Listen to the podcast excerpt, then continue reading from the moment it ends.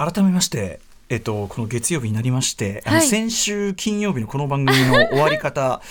もう一回お詫びしておきます。どうも申し訳ありませんでした、ね、壁田指導スタイルで、まだね、そうなんですよ。なかなかちょっとそうなんです。金曜日、アフターシックスジャンクション2でございます、はい、月曜パートナー宇垣美里さんです。よろしくお願いします。よろしくお願いします。私歌丸がですね、はい、ずっとこうね一応仕切りというかなこのやってる中で金曜じゃない木曜ほらもう間違ってる木曜日だけちょっとシフトが違うんですよね。映画表やってライブもあってでライブコーナー、そうなんですよ。でオズワルド君というねもう若手ラッパーナンバーワンという感じでね来ていただいて素晴らしいライブをしていただいたんだけど、なんかその残り1分2分歩きで進めちゃうっていうか、もっと言えばこうお知らせ入った後にもう一回話のコーナーがあるみたいな気がしちゃってて、気がついたらあと3秒ですなんて言われてもっと前に言ってもよかったんじゃないかな。それはもしかして、でもやっぱりねやっぱゲストの方とのトークだし、そんな感じにくいですよね。そう止めづらかったと思う。だからその何が悪いって私が悪いんです。私がやっぱり時間管理誰も止めようがなかったんですよね。でのそうだからどうしようもない一旦ライブコーナー閉めて、でいつもだったらその記念撮影とかするんだけど記念撮影とかしないのなんつって言ってたら、いや記念撮影どころかあと3秒ですどころか実際の放送上はもう1秒もないっていうか、多分本放送上は声入ってないアトロック2で終わっちゃったんですけど、で配信の方はアトロック2これで終わりですバシンってなっちゃったんですで聞いてた方さぞかしですねなんじゃそれと思われたことだと思うんですよ。本当にすいませんね。 YouTube 生配信もねやってますということで大変失礼いたしましたという。まだね、うん、まだほら始まったばっかりだから。いやということが許して使わさいよそりゃ。まあでも何年ラジオやってんだって話でね本当に申し訳ございませんっていう。私は思うんですけど、どんなに大人になったって、引っ越してすぐは、駅までの道間違える。迷ったりとかね、あと家の中で僕はいつもこの例えを出しますけども、家の中でもその角に小指をバンとかぶつけたりしがち。体がまだ馴染んでないから、そういうことでございますよ。まだ段ボール片付け切ってないぐらいの感じなんだよね。ちょっと不具合の方本当に粗相の方本当に失礼いたしましたということでございます。そんなアトロック2に関してね、宇垣さん週刊プレイボーイの連載、ね、宇垣美里の人生はロックだ。こちらたっぷり書いていただいてありがとうございます。ありがたいことですよこれね。シュープレイ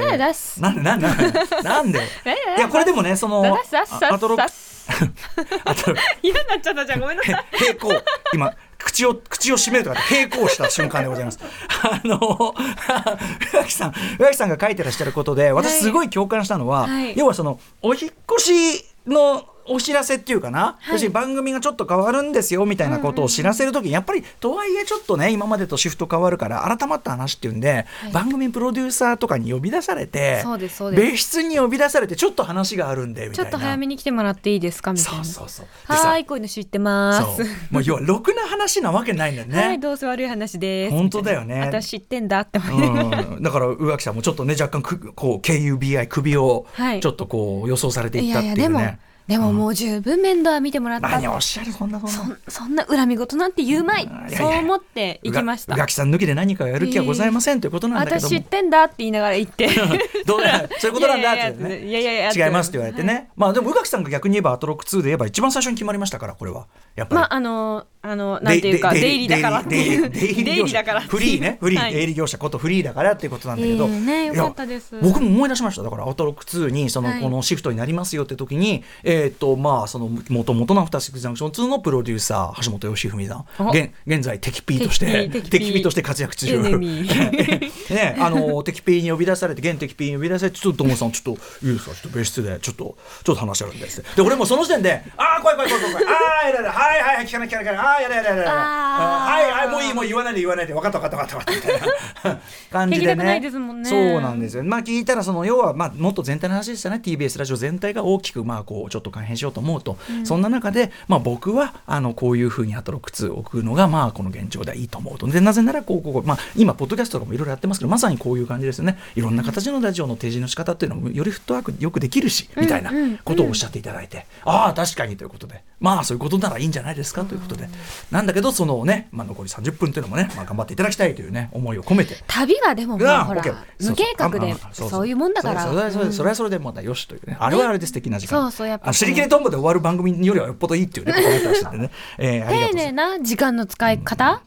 とにかくぜひ皆さんの週刊プレイボーイ現在発売中で、週プレイ中の宇垣美里の人生はロックだ、アトロック2たっぷり書いていただいてありがとうございますということで、そうなんですね。今日ちょっとまたですねやんなきゃいけないこともしもりもりでございまして、ょう。はい、ちょっと、お伝えしたいことと、あと、まあちょっととある訃報に関して私なりのちょっと一言だけちょっと加えたいなってあったりしますんで、いきますかねこれね。アフターシックスジャンクション2スパイクあーびっくりした今。アフターシックスジャンクション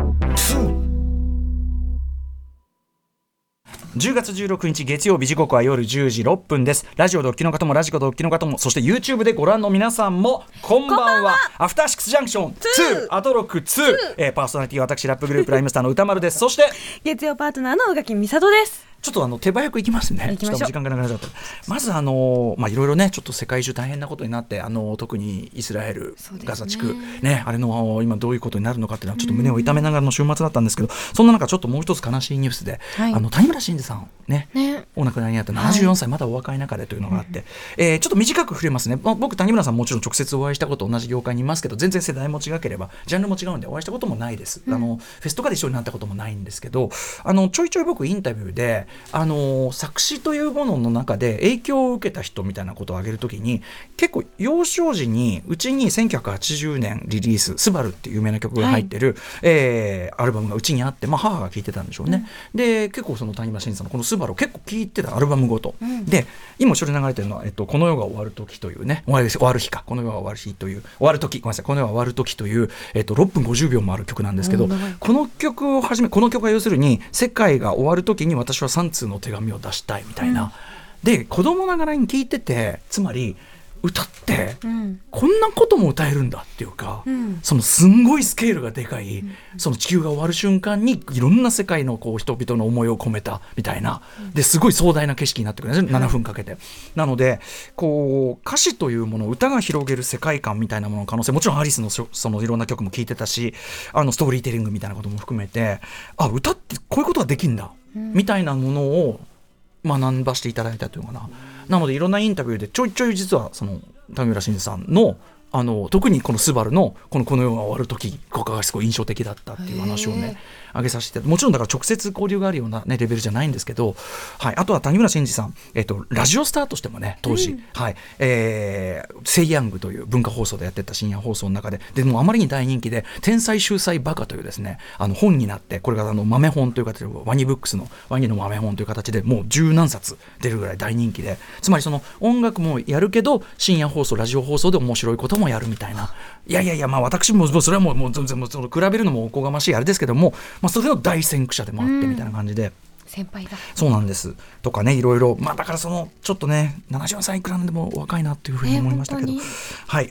まあ、私なりにもう全然その東京もう一ファンとか、まあ、そっちのもう軽かに外側からの話でございますが、ご冥福をお祈りしたいと思います、はい、ということですね。そうですね。そんな中、もう一個だけ、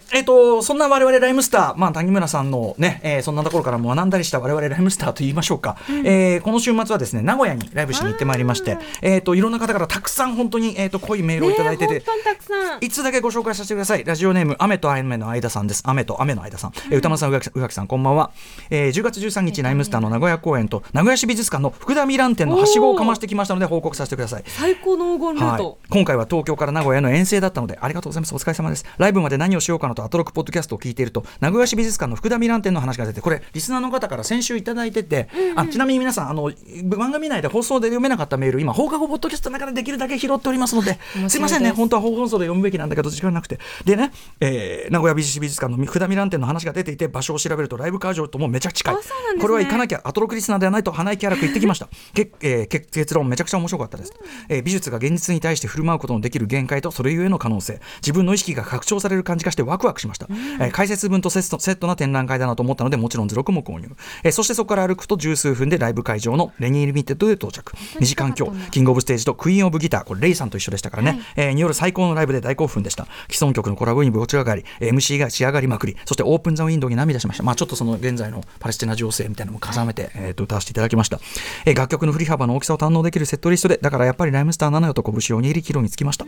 来年の武道館ももちろん行きますし、美術館にも映画にもなるべく行きたい。アトロクとライムスタープレゼンツの最高の週末ありがとうございました。皆さん、はい、雨と雨の間さん、他皆さんからいただいてます。そうなんです。まず、ライブの方の話さしとくと、名古屋ライブめちゃくちゃ盛り上がりまして、はい、久々にギタリストシンガーソングライターレイさんとのセットだったんで、そこもすごく良かったですし、名古屋の皆さんのなんていうかな、本当にめちゃくちゃラブにあふれた盛り上がりみたいなところでね、本当に良かったと思います。ちょっとオープンザウィンドの前の MC でその現在のイスラエルパレスチナの情勢みたいなのを絡めて語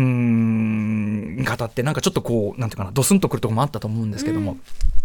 逆に終わった後しみじみ言ってたのは、やっぱこういう曲があってよかったっていうか、その世界がいろんな事態起こっている時になんかこうなかったことのようにライブするのも気持ち悪いっていうか、なのでやっぱそのジジのいろんなことに絡めてちゃんと歌える歌だし、D でも言ってたんだけど、いくらそのなんか例えばいろんな政治上、地政上、あるいは歴史上こ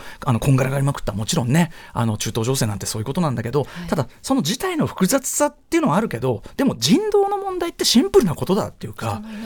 弱い立場の人たちの人生とか命とか、が破壊されてはならないという、これはシンプルなことなんだと。でそれに対するプロテストなんだから、そこはその胸を張って歌っていくべきなんだっていうようなこととかもすごく再確認できて、それは良かったあたりかなと思います。で福田ミラン展というね、これも私ももう本当に大ファンに、この番組を通じて浦島真世さんとかいろんな方から教わって大ファンになった現代美術家福田ミランさん、個展がまた開かれてて、私ね調べたらやっぱり毎年のように福田ミラン展行ってるなというね感じなんだけど、ね、そう、ね、大ファンなんです。で、先週リスナーの方からいただいたメールで、いやでも当日リハとか忙しいしいけるかなって言ったんだけど、駅着いて、新幹線の駅着いて、で移動中のジャン宅でこう移動してたんですけど、ジャンボタクシーの運転手さんに途中我慢できなくて、運転手さんすいません、名古屋市美術館で降ろしてくださいって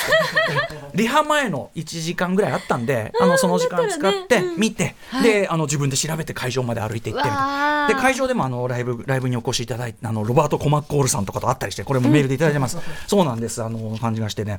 素晴らしい美術展でした。美術ってなんだ展というね、タイトルがついて、美術って何展とついてるぐらいで、もうある意味現代アートですけど、文脈みたいのは明快にご本人も詳しく解説していただいてますし、そして福田ミランさんの特徴としては、個展のたびにその、美術館の収蔵をね、もともと常設というかな、もともとあるものを使ったさらに新作を作るということで、そうなんです。だから地下1階行くと常設展でもう本物と見比べられるわけです。これが元のっていうのが分かるんですね、はい、そしてですね、やっぱり絵のが結構それぞれ大きいんで、今まで僕何度も見てるやつだったりするんですけど、改めてやっぱ実物見ると、あ、このでかさが一つメッセージだよねっていうのもあったりして、行きたい。めちゃくちゃおすすめです。だから宇垣さんもお仕事で行く際、俺ねこのために弾丸でちょっと行ってこようかなと思ってたぐらいなんで、すごい見れてよかったです。福田ミラン展ありがとうございますってね、はい、ライムスターのライブ感想も全部ちゃんと拝読しております。さあ、そして、大事な話でございます、ということで今週はね各局、スペシャルウィークということで、ね、各局はやいのやいなってますけども、私どもはですね、まあなんというかスペシャルウィークということではないけども、アトロック2立ち上げということで、お引っ越しのお土産というかですね、コンコンつって引っ越してまいりましたっていうんで、プレゼントを持ってまいりました。カレーが食いたいかということで、皆さんにプレゼントするのはライムスタープロデュースカレームルグアールマサラでございます。最高、はい、私歌丸監修、私も10個買いました。ありがとうございます。そんなに、だってほらカレーって別にないからさ、賞味期限。ありがとうございます引いてるじゃないですかいや賞味期限あるよ、一応あるから、ちゃんと見てね竹中カリーさんプロデュースのねレトルトカレー、本当に美味しいですけどね、ムルグアールマサラをなかなかちょっと売り切れも連続していたこのカレーを3食セット10名様にプレゼントいたします。ということで、カレーが食べたいか皆さん食いたいぞという方はですね、私が、新たに考案いたしました斬新なシステムのクイズにお答えください本日16日月曜日、明日17日火曜日、明後日18日水曜日、そして最終日19日木曜日の4日間、一つのクイズの出題を4分割してクイズの問題を出します、はい、しかも早押しクイズです。つまり早押しクイズの4日分版です。問題を制作してくれたのはスクービードゥのドラマーモビーさんです。つまり早押しクイズの4日版分、分かった時点でお答えください。だから今日答えたそうです。人もあり、はい、だし今日問題文を読み上げてる途中ではい分かったっていう人いたらすぐメール送ってください先着正解順です。10名様なんで、ひょっとしたら今日全部埋まる可能性ありますんで、ということで4分割目の月曜日パート1目をここから読み上げたいと思いますので、皆さん心して聞いてください。本日16日月曜日分4パートパート1目出題いたします。 TBS 本社のある港区赤坂は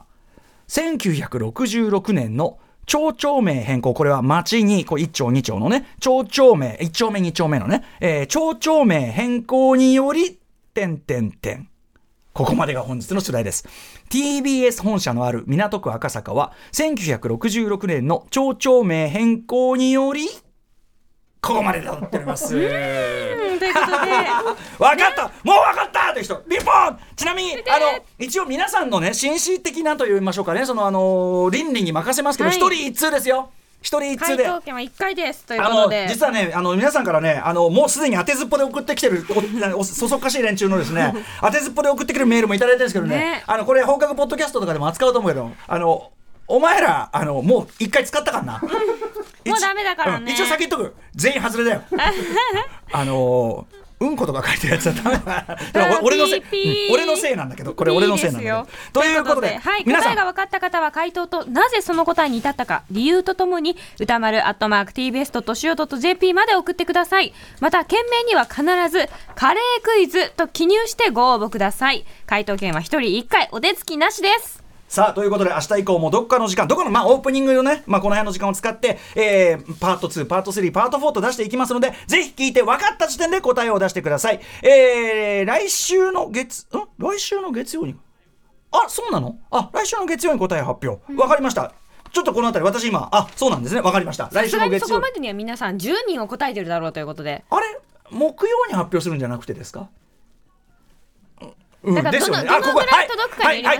ここ打ち合わせ不足。今夜のメニュー紹介いってみましょう。はい。この後すぐは特集コーナーですね。ビヨンドザカルチャー。はい、映画キラーズオブザフラワームーン、もうこれ傑作でございます。公開記念。この傑作をより楽しむためのマーティン・スコセッシ講座。10月6日に行ったコラボ試写会でもお世話になった映画ライター村山明さんとともにマーティン・スコセッシ、ここが今回のキラーオブザフラワームーンね、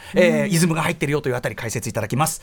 そして続いて11時からは新概念提唱型投稿コーナー〇〇まお送りします。さらにその後は明日使える一発必中のカルチャー情報をお伝えするカルチャーワンショット。今夜は特集に引き続き映画ライターの村山明さんに今おすすめの配信作品を一つご紹介いただきます。番組では皆様からリアルタイムの感想や質問などもお待ちしています。アドレスは歌丸@tbs.co.jp 歌丸@tbs.co.jp まで。読まれた方全員にアフターシックスジャンクション2のステッカー差し上げます。またツイッター、LINE、Instagram では番組の各種情報も発信中です。さらに Apple、Amazon、Spotify などの各種ポッドキャストサービスで過去の配信や放課後ポッドキャスト、そして三宅龍太さんと澤田大樹記者によるブラッド劇場、ブラ劇などの特別コンテンツも配信しています。はい、ちなみに放課後ポッドキャストでは読み切れなかったメールもね、こちらで読ませていただいてます。本放送に入りきらず本当に申し訳ない、こちらで読んだりしてますんで。あと YouTube でアトロ公式チャンネルもやっていますので、高チャンネル登録、高評価していただかないと我々が大変なことになります。それではアフターシックスジャンクション2行ってみよ